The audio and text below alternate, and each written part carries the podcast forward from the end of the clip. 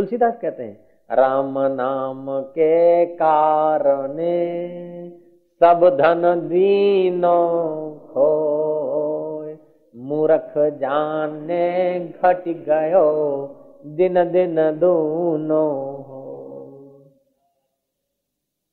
Boundary पे खड़े होकर हम प्रसाद फेंक रहे थे। वो एक बेचारे अपने साधक थे, एमएलए थे, वकील भी थे। और कोई कांग्रेस का पूछड़ा भी था उनके पास प्रमुख भी थे उपाधियां बहुत थी तो उनको लगा कि और तो ठीक है लेकिन बापू को जाके कहें कि બાપુ આમ પ્રસાદ ફેંકો છો ને બગડે છે હાથમાં આવે છે તો પેલું પણ બીજું બધું બગડી જાય છે એ બધું તમે લૂંટાવી ના દો થોડુંક રાખો આપો વ્યવસ્થિત જેમને આપવું હોય સાધકો વહેંચે બીજું રાખો બગાડ નાખો वो हिम्मत जुटाया बोलने की क्योंकि नया नया था इसलिए दूसरे को सिखावन देने की उतावल आती है आने कोई था वो बाजू विनंती करने को किसी ने समझा कि रेवा दो બાપુની વાતમાં તમે માથું મારો નહીં બાપુ તમારા ઘરમાં માથું મારે છે બાપુ તમારા દુકાનમાં માથું મારે છે બાપુ તમારી ચૂંટણીમાં માથું मारे છે બાપુની વાતમાં માથું મારશો नहीं लेकिन फिर भी वो बात मेरे कान तक पहुंच गई उसने कहा कि बापू मैं तो आपको समझाने के लिए आ रहा था लेकिन किसी ने मेरे को रोक दिया अच्छा हुआ नहीं तो मेरी क्या हालत होती मैं क्या तुम मेरे को समझाने को आते थे ऐसे ही सूरत के पास कोई गांव है वहां एक साधु रहते थे साधु किसी गृहस्थी के वहाँ मेहमान होकर गए। और शास्त्र कहते हैं, कथा, कीर्तन, जाघर नहीं और संत नहीं, मेहमान, ताघर, जमड़ा, डेरा, दीना, साँझ पड़े, शमशान। और कथा, कीर्तन जागर भयो, संत भये मेहमाना। ताघर, प्रभु, वासा किया, वो घर है वैंकुट समाना।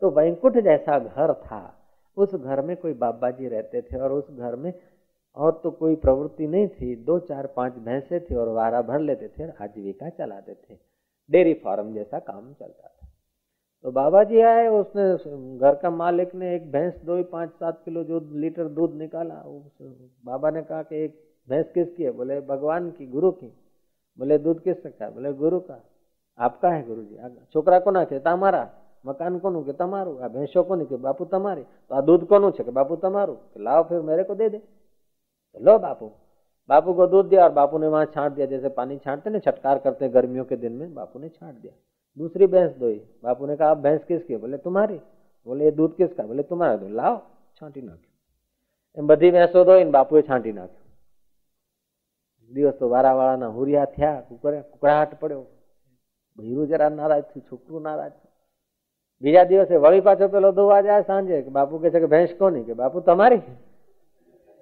બાપુને દેખા ગ્રાહક તો મજબૂત હે બોગેણું કોને કે તમારું કે આ દૂધ કોનું બાપુ તમારું કે લાવો ને પછી મારું છે તો તારી પાસે કેમ રાખે છે લાવો બાપુએ છાંટી દીધું બે દી ગયા ત્રીજો દિવસ આવ્યો પછી એ શેઠ તો કઈ માલિક તો કઈ ભક્ત બોલી શક્યા નહીં પણ એ ભક્તાણી બીજા કુટુંબીઓ એ લોકો બહુ ઉશ્કેરાયા અને ગામના જો વડા છે ને જો બડે હોતે हैं और बड़े सचमुच में बड़े नहीं होते हैं बड़ा तो वह है जिसका अहंकार अलविदा हो गया। लेकिन फिर भी जो अहंकार की चुनौतियाँ हैं, अहंकार के जो सर्जन है, वो अपने को बड़ा मान लेते ऐसा कोई बड़ा आया कि बापू आ शू करो, दूध बगाड़ो छो। बापू की तो खबर ना पड़े तो बैसी रहे। बगाड़ तो नहीं आ दूध हूँ वावू छू। दूध बोता हूँ बोले, दूध भी कहीं बोया जाता है बापू, आपको पता नहीं। बोले, तेरे को, तेरे तेरे को अपने पता नहीं तो मेरा पता तू क्या रखेगा? तू कौन है तेरे को खबर नहीं और मैं क्या कर रहा हूं वो तू खबर रखता है तू पहले अपने को पीछा जा આવે જા બહુ ડંફાશ માર્યા વિના મોટો આવ્યો સરપંચ જોયું જોયું મોઢું ધોયું છે દૂધમાં મોઢું ધો जा अहंकार को तो चोट लगेगी जरा नाराज हो गए लेकिन बाद में मैंने सुना इधर वो वक्ता भी आए थे अमृतलाल शास्त्री उनके परिचित लोग थे बाद में उस डेले में भैंस खड़ी करके दोता तो आदमी को दुगना दूध, डेढ़ा दूध मिलता था तो निरअहकार आदमी होकर, निर्दम्भ होकर आदमी से जो चेष्टा स्वाभाविक होती है, उस चेष्टा में प्रकृति की सम्मति हो जाती ईश्वर की सम्मति हो जाती श्री राम। सब धन दीना खो, सब दूध खो दिया, लेकिन दूध गया नहीं। ऐसे ही हमारे पास जो भी कुछ ज्ञान है, समझ है आश्वासन देने की अकल है और दूसरों के उपकार में लगाते तो हमारा कुछ घटता नहीं है। ओम ओम ओम। गंगा जैसे बहती जा रही है। गंगा ऐसा नहीं सोचती है कि मैं गाय को तो पीने के लिए शीतल जल दूँ और शेर पीने को आए तो उसके लिए विष डाल दूँ। नहीं, गंगा का स्वभाव है, गाय आ जाए तो भी पी ले, शेर आए तो भी पी ले और कोई आए तो भी पी ले, कोई नहाता है तो नहा ले, पीता है तो पी ले, कोई थूकता है तो थूक ले। गंगा का स्वभाव है, गुनगुनाती कल कल करती छल छल करती हुई बहती जा रही है। और फिर ताज़ा बिलोरी, कांच जैसा जल आता रहता है। तालाब और नदी के बीच झगड़ा हुआ। नदी को तालाब कहता है कि, अरे तू पगली, तू कहाँ भागी जा रही है? तेरे पास इतना मधुर जल संभाल के रख, स्टॉक कर। बन जा कुछ। समुद्र को देती हो मिनटों में खारा कर देगा और लौटाएगा नहीं हो तू क्या समझती है? हम खा ठोकरे खाती है, थड़थड़ाती है, गुनगुनाती है, टक्करे लेती है, चुपचाप बैठ अपना इकट्ठा कर नदी ने कहा, नहीं भाई, मेरा स्वभाव है बरसना तने तो सिंधी में भी चलाए दिल जा दरवाज़ा मुँह खोलिया, हर हिक लाए हिक जहेड़ा। छो विचारिया तह में घिड़ंदा, मानू कहेड़ा कहेड़ा। तू गंगा को लक्ष्य कर, तू यमुना को लक्ष्य कर, तू नर्मदा को लक्ष्य कर। इनको नहीं करता तो साबरमती को तो देख कम से कम, यार। देखो, कोई भी पानी पीने जाता है, साबरमती कभी विषमता नहीं करती, वो बरसती जाती है। और इसके किनारे रहने वाले भी बड़े प्रसिद्ध हो जाते साबरमती के संत तूने कर दिया, कमाल गांधी जी भी प्रसिद्ध। जो आदमी बरसता है, जो देता है, वो पाता है और जो रखता है, वो खोता है। जो देता है, वो पाता है और जो रखता है, वो खोता है। अहंकार रखना चाहता है और प्रेम देना चाहता है। तो दरिया बोलता है, वो खड्डा बोलता है, सरोवर बोलता है कि रखो रखो। बोलते, नहीं, मैं तो बस बरसना चाहती हूँ। महाराज, कुछ दिन हुए, सरोवर में तो पानी पड़ा रहा। इतने में तो मच्छर होने लगे, मलेरिया फैला, गाँव के लोगों ने नगर पालिका के जो थे, सरपंच वरपंच ने कहा कि अगर गाँव का जो कूड़ा करता है, उसमें डालो। वो तालाब पूरा दिया। खड्डे जैसा पानी रहा, उसमें भी मेढक चे चे, टे टे करते थे। मछलियाँ तड़प तड़प के मर गई तालाब खत्म हो गया। वो नदी देखो तो बरसती थी बरसती थी तो देती थी, साल भर देती रही, फिर वो आकाश के द्वारा बहते थे, झरने, फिर नदी को पोषण करते थे। ऐसे ही उस विराट में, अनंत में अथाह शक्ति है। अथाह सामर्थ्य तुम्हारे पास जो है, वो कुछ भी नहीं है। तुम्हारे पास जो भी है, लाख, दो लाख, दस लाख, पचास लाख, सौ लाख, सौ करोड़, दो सौ करोड़, और क्या? सौ करोड़ वाला तो इधर बैठ भी नहीं सकता। हाँ।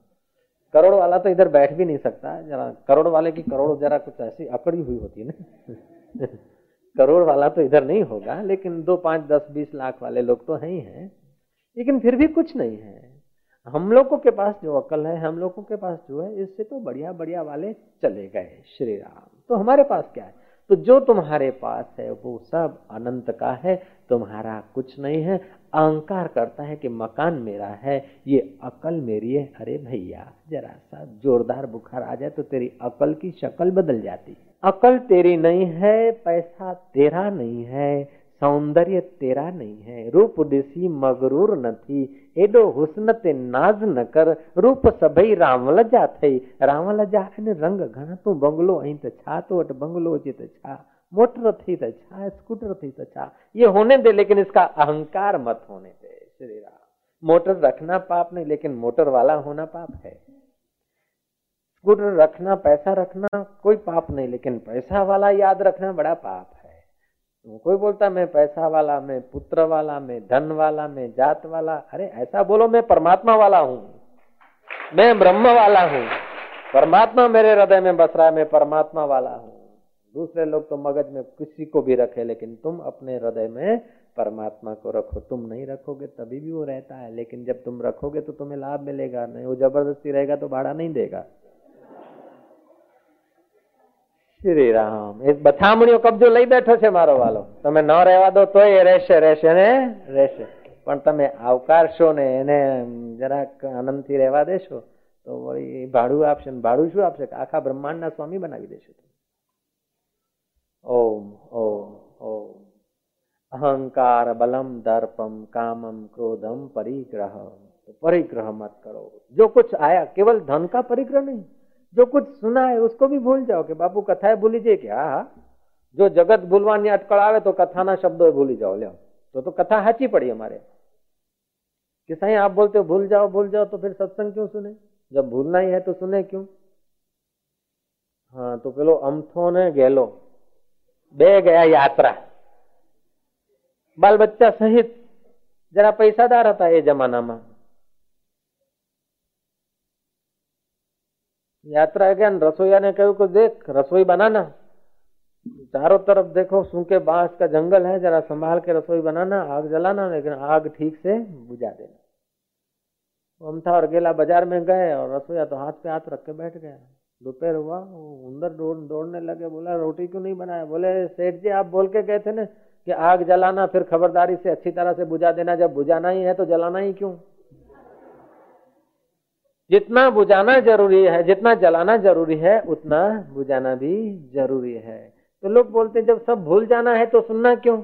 अरे, जितना भूलना ज़रूरी है, उतना सुनना ज़रूरी है। सुनने के बिना तो तुम भूल भी नहीं सकोगे।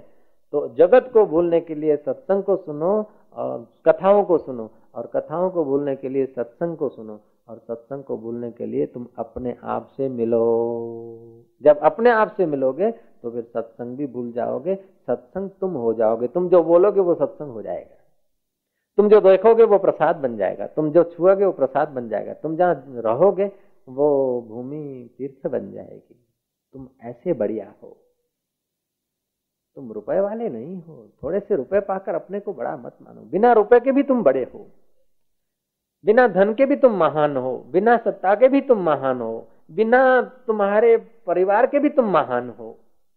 परिवार होने से तुम बड़े नहीं हो, रुपए होने से तुम बड़े नहीं हो, पढ़ाई लिखाई होने से तुम बड़े नहीं हो, कुछ ना है, फिर भी भैया तुम बहुत बड़े हो। अपनी बड़पन को जानते नहीं तो शुद्र शुद्र बातों में उलझ जाओगे, खिन्न हो जाओगे। मैंने अगली बार दो तीन बार इस बात को दोहराया है, आज फिर से दोहरा देता हूँ कि तुम्हारे घर में न करे नारायण, चोर घुस जाए तो कुछ माल गायब हो जाएगा। डकेत घुस जाए तो भी बहुत सारा माल गायब हो जाएगा। लेकिन न करे नारायण, किसी के घर में, तुम्हारे घर में नहीं, किसी के घर में आग घुस जाए तो सफ़ा चट श्री राम। ऐसे काम, क्रोध, लोभ जो है ना, वो तो थोड़ी थोड़ी काम, लोभ, मोह तो थोड़ी थोड़ी चोरी कर लेते तुम्हारे पुण्यों की, तुम्हारी शांति की। जब क्रोध आता है ना तो सफ़ाई कर देता एक महीने का किया हुआ जप, तप, सेवा सुमरण एक बार क्रोध का झटका आता है, महाराज पुण्यों को नाश कर देता है। मैं ऐसे साधु को जानता हूँ, ऐसे व्यक्तियों को जानता हूँ और आप भी उन व्यक्तियों को जानते हैं। आपने उस व्यक्ति के दर्शन भी किए होंगे, आप, आपने देखे भी होंगे, सुने भी होंगे। जो आदमी 20-20 साल से सतत जप करते हैं 25-25 30-30 साल से आई उन रिलिक आदि आदि, यंग, मंग, सब प्रकार की विधि सहित साधनाएँ करते हैं। फिर भी उनके जीवन में जो महक आनी चाहिए वो नहीं आई, उसका एक ही कारण है कि वो क्रोध में सफ़ाई करते थे श्री राम रोटी न खाने से क्रोध जाता नहीं, क्रोध बढ़ता है, उद्वेग बढ़ता है, अशांति बढ़ती है। रोटी छोड़ने से शांति नहीं मिलती, फल खाने से शांति नहीं मिलती, अन्न खाने से शांति नहीं मिलती, लेकिन गम खाने से शांति मिलती है। श्री राम गम तो खाना नहीं है, और सब खाना है तो बाबा कुछ काम चलेगा नहीं। इस जगह पर नामदेव होते तो क्या करते? इस जगह पर लीला साहब बापू डांटते और आसाराम बापू होते तो क्या करते? साईं को साईं ने डांटा होता और साईं क्या करते? साईं मैं तो अभी डांटना सीखा ही नहीं हूँ, जितना मेरे बाबा जी डांटते ना उसका तो दसवां हिस्सा भी मैं नहीं डांट सकता। डांटने का उन जैसा थोड़ा बहुत फुफाड़ा तो मारने का नकल करता हूँ, लेकिन मेरी शक्ल बदल जाती है, हंस लेता हूँ। श्री राम। बराबर? ओम ओम ओम अनुशासनहीनता में अंध, अंधा प्रेम होता है। और जहाँ अंधा प्रेम होता है ना, वहाँ जीवन भी अंधा होता है। अनुशासनहीन में, अनुशासन की हीनता में अंधा प्रेम होता है। और अंधा प्रेम होता है ना, वहाँ जीवन फिर अंधा होता है। ज्ञान की आँख खुलने नहीं देता है। तो भगवान क्या कहते हैं? अहंकार बलम दर्पम। बल कैसा? कि अपने आप को कोसने का भी बल होता है। इस बल से बचो। इस बल को छोड़ो। दूसरे को कोसना भी छोड़ो, अपने को कोसना भी छोड़ो।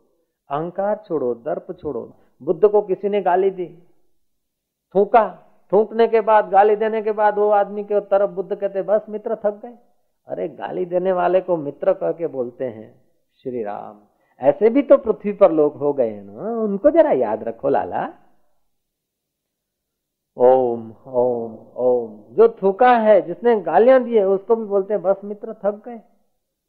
और वो आदमी दूसरे दिन आके माफ़ी माँगता कि क्षमा कर दो। बोले, क्यों? क्या? किस बात की क्षमा? बोले, थूका था मैं तुम पर गाली दी थी। यार, वो समय बीत गया। वो देने वाला आदमी नहीं है। उस उस प्रकार का आवेश नहीं है। वो बदल गया। देने वाला भी बदल गया। जिसको पड़ी वो भी बदल गया। उसके कण बदल गए। मैंने नहा लिया, थूके रही नहीं। अब माफ़ी माँगता है, फिर नया कर्म बनाता है यार। हो गया, कहे कि माफ़ी, क्या हो? मैं तेरे पर थोड़ी दीवानी की थी, फौजदारी थोड़ा ही किया था। ओम ओम ओम। श्री राम ये जो पकड़ रखा है ना कचरा, वो छोड़ना है। और कुछ छोड़ना नहीं, और कुछ पाना नहीं, भगवान को पाना नहीं है। ये जो कचरा पकड़ा, वो छोड़ना है। ज्ञान पाना कठिन नहीं, लेकिन अज्ञान छोड़ना बड़ा कठिन है।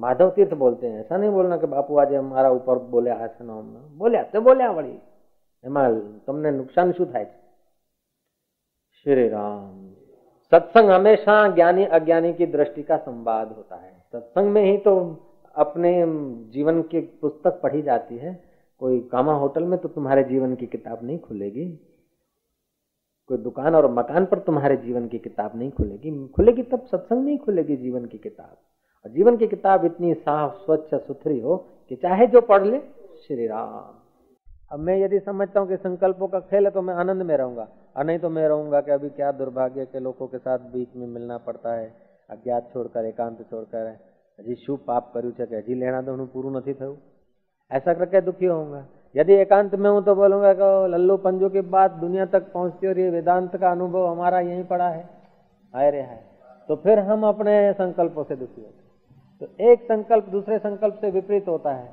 तब दुख होता है अब संकल्प के अनुसार जब हमारी घटमाला चलती है अथवा संकल्पों की दुनिया हम समझते हैं तो फिर दुख नहीं होता। एक बात ये, दूसरा बात, जगत को हम जब मिथ्या मान लेते हैं तो संकल्प के अनुसार घटना घटी तो भी क्या, और नहीं घटी तो भी क्या? सब स्वप्न है, चलो मिल गया तो ठीक है, अपना फ़र्ज़ अदा किया, पचास किलोमीटर सैर करके आए, मैं मज़ा आया? बोले, नहीं। हम तो दो किलोमीटर गए थे दरिया में, अभी सैर करने को। तिथल गए थे। बलसार से चार किलोमीटर दूर तिथल है। तिथल से फिर उमर गाँव गए थे और वो किसी का स्टीमर था। उसमें गए थे दो तीन किलोमीटर। हमारे साथ जो भक्त थे, उनको तो मज़ा आया। हमारा तो मज़ा आना कहने मात्र को है, क्योंकि वो मज़ा हमारा गया ही नहीं जो आवे। फिर भी ठीक रहा। आप 50 किलोमीटर सिम्बर में घूमे, लेकिन मज़ा नहीं आया। और ये बात सच्ची सुबह आदमी जाता है ना तो उससे पूछो, कहाँ जा रहे हो? नौकरी पे जा रहे हो? बोले, नहीं नहीं यार, जरा सैर करने जा रहा हूँ, घूमने जा रहा हूँ। और वही आदमी उसी सड़क से गुजरता है दस बजे, साढ़े दस। पूछो, कहाँ जाते हो? सैर करने को जाते हो? बोला, यार, क्या सैर करने हो नौकरी जाना है, दफ्तर जाना है। पैर वही है, सड़क वही है, व्यक्ति वही है। सुबह उसकी आवाज़ में गीत मिले थे, सुबह उसकी आवाज़ में मुस्कान मिली थी, सुबह उसकी आवाज़ में बेफिक्री मिली थी। सुबह उसकी आवाज़ में और उसकी चाल में हाँ, शहर दिखता था और अभी उसकी आवाज़ और चाल में यार नौकरी जा रहा हूँ कहाँ घूमने का अभी? ये जमाने में घूमने का सर्विस पे जा रहा जब ड्यूटी पे गए किसी को पकड़ने गए कोई काम करने को गए तो फिर शहर का मज़ा चला जाता है। शहर शहर का मज़ा शहर कोई परिस्थितियों से नहीं आता है। शहर का भाव भी चित्त में होता है। कोई चित्त में वर्डन नहीं है कोई विजातीय संकल्प नहीं है कोई परिणाम की इच्छा नहीं है, है? शहर तो शहर ही होता है जब परिणाम के लिए तो साधारण आदमी प्लेन में बैठेगा ना कि सैर करने जाएगा तो महीना भर पहले से उत्साहित रहेगा और सैर करके आएगा तो छाती फुला के वेवाइयों से बात करता रहेगा और बाद में घुमा फिरा के वही बात लाएगा कि हमें मुंबई गया था અને બલૂનમાં બેસીને ગયા હતા બધું કહેવાની પાછળ એ છે કે વેવાઈના કાને વાત છે કે અમે મુંબઈ ગયા હતા અને ત્યાં અમારા કે દસ જણા ફાળિયાવાળા આવ્યા હતા બધા દેહાઈઓ દેસાઈ સમાજમાં બલૂનમાં બેસીને ફાળિયાવાળા મારા સામું લોકો બધા જોતા હા ઠીક હવે આપણે તો હવે એ બધું કહેવાની પાછળ કે હું બલૂનમાં બેઠો તો એ તમે જાણો तो उसके इस कहने के पीछे उसका अपना उत्साह है बलून का सुख नहीं है अपने संकल्पों का, अपनी मान्यताओं का, अपनी धारणाओं का अब दिन में एक बार, दो बार कैप्टन वो पायलट जाता है मुंबई। उनके साथ के जो टुकड़ी वाले जो बहरे हैं, वो सेवा करते हैं, जहाज़ में, वो भी जाते हैं। उनको ये नहीं होगा तो हम मुंबई गए, हम दिल्ली गए। उनके लिए एज रूटीन उनको पूछो प्लेन में गए, मज़ा आया? तो आपसे हंसेंगे कि क्या मज़ा? उनकी वो ड्यूटी हो गई है। तो मज़ा या सजा, सुख या दुख परिस्थितियों पर नहीं है, बाहर की चीज़ों पर नहीं है। अपनी चित्त की वृत्तियाँ जिस समय जैसी होती है, उस समय ऐसा हो भाजता है। इसलिए ऋषियों ने बाहर की वस्तुओं को बदलने का ज़्यादा मगजमारी नहीं किया। चित्त की वृत्तियों को दृष्टा भाव से देखो और चित्त की वृत्तियों को ऐसे बदलो कि तुम्हारे पर राज्य न करे, तुम पर प्रभाव न डाले। तो हो गई ये साधना। लेन को बदलो बदलना तो क्या है, केवल देखते जाओ तो फिर वो तुम्हारे कंट्रोल में आ जाएगी। ओम ओम ओम। अहंकारम बलम दर्पम कामम क्रोधम परिग्रह। विमुच्य निर्मम शांति ब्रह्मभूत। हाँ? कल्पति। भगवत गीता का अठारवा अध्याय का तेपनवा श्लोक है। अहंकार रहित हो, कामना रहित हो बल रहित हो। ये समझने की बात है बल रहित बल वो जो दूसरे को सोच कर अपने अहंकार का पोषण होता है, हिटलर का, सीजर का, सिकंदर का, ये बल। उस बल से साधक का बल निराला होता है। वो साधक का बल नहीं है। वो मूर्खों का बल है, पामरों का बल है। जीवन भर जीतने के दाव लगाते और अंत में हार के चले जाते हैं। अहंकार के सर्जन का बल है। वह बल साधक छोड़ देता है। तभी वो ब्रह्म ज्ञान का अधिकारी होता है। दर्प छोड़ दे बल छोड़ दे काम छोड़ दे काम का अर्थ केवल सेक्स नहीं काम का अर्थ कामना है इस लोक से लेकर ब्रह्मलोक तक की चीजें ये अंत में बिछड़ जाएगी दुख देगी और वियोगीकरण है त्रिपुटी का सुख है मिल गया तो फिर क्या छेवटे शू ધારો કે આમ થઈ ગયું તેમ થઈ ગયું પણ પછી છેવટે શું इस प्रकार का जो विवेक है वो विवेक अंदर में वैराग्य प्राप्त कराता है वैराग्य कारण फिर साधक के अंदर कामनाएँ ज़्यादा नपती नहीं, पनपती नहीं। जब कामनाएँ पनपती नहीं तो चित्त के संकल्प कम हो जाते हैं। संकल्प कम होता है तो आत्म शांति मिलती जितनी इच्छाएँ, कामनाएँ ज़्यादा, और जितना जगत सच्चा लगता है, उतनी कामनाएँ ज़्यादा। और आकांक्षाएँ वही लोग करते हैं, जिनको आत्मज्ञान का पता नहीं, जिनको आध्यात्मिक खजाने का पता नहीं। वे जो इंद्रियों के और मन के झपाटे में आ गए, पकड़ में आ गए वही सोच विचार करते रहते, वही आकांक्षाएँ करते रहते। जिसने जान लिया कि पाँच भूतों का पुतला, पानी की बूंद पैदा हुई, गुनगुना रही है, गा रही है, हंस रही है, रो रही है, अपने जैसे बच्चा पैदा कर रही है, फिर हंसती, खेलती, रोती, रेंगती, मिट्टी में मिल जाएगी और ऐसे कई आए और कई चले गए। तो वो आदमी फिर इतना जगत के व्यवहारों में सत्य बुद्धि से नहीं गिरता। सत्य बुद्धि से नहीं गिरता है तो आकांक्षाएँ और सोच विचार इतने नहीं होते, जितने जन साधारण को होते।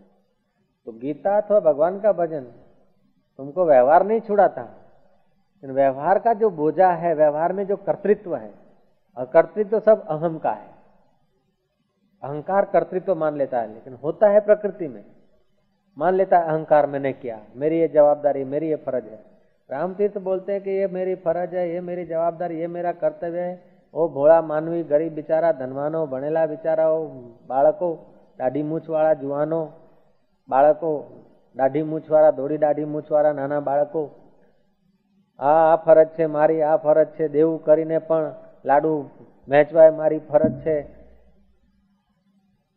મોઢે લાફા ચોડીને લાલ બૂમ થઈને ફરવું એ મારી ફરજ છે એ બધી ફરજો તમારી રહેવા દો મોટામાં મોટી ફરજ તમારી છે કે તમે જીવન મુક્ત મહાપુરુષોના ચરણોમાં સમિત પાણી થઈને જાઓ અને એમની પાસેથી તમે તમારા ઘરનું સરનામું લઈને તમારા ઘરમાં બેસી જાઓ મોટામાં મોટી ફરજ છે તમારી बड़े में बड़ी फर्ज ये है कि तुम पहले अपने का जान लो अपने घर का पता नहीं चीन जाते हैं अमेरिका जाते हैं यूएसए जाते हैं न जाने कहाँ कहाँ जाते हैं मुंबई चले जाते कलकत्ता चले जाते तो इधर एक इंच भर का तो डिस्टेंस है वहाँ नहीं जाते। यदि जाना है पहले में पहले यात्रा करना है तो तुम अपने घर में जाओ फिर कहीं भी जाना है तो जाओ। ओम ओम और बहुत पास है आँख अपने को नहीं देखती है। हाँ, क्योंकि निकट है एकदम। ऐसे ही जगत तो दिखता है जगत जिससे देखा जाता है वो नहीं दिखता। और जगत जिससे देखा जाता है, वो बहुत नजीक है। जगत तो दूर है। जगत को देख देख के भी शांति नहीं मिलेगी। अंत में तो कर्म का बोझा नहीं हटेगा। जिससे जगत देखा जाता है, उसको देखा तो फिर जगत में जीने का मज़ा आता है। फिर आकांक्षा नहीं सताती। हर्ष, शोक, विषाद नहीं सताता। कर्म का बर्डन नहीं सताता। ओम ओम ओम। हरि ओम पूर्णमदः पूर्णमिदं पूर्णात् पूर्णमुदच्यते पूर्णस्य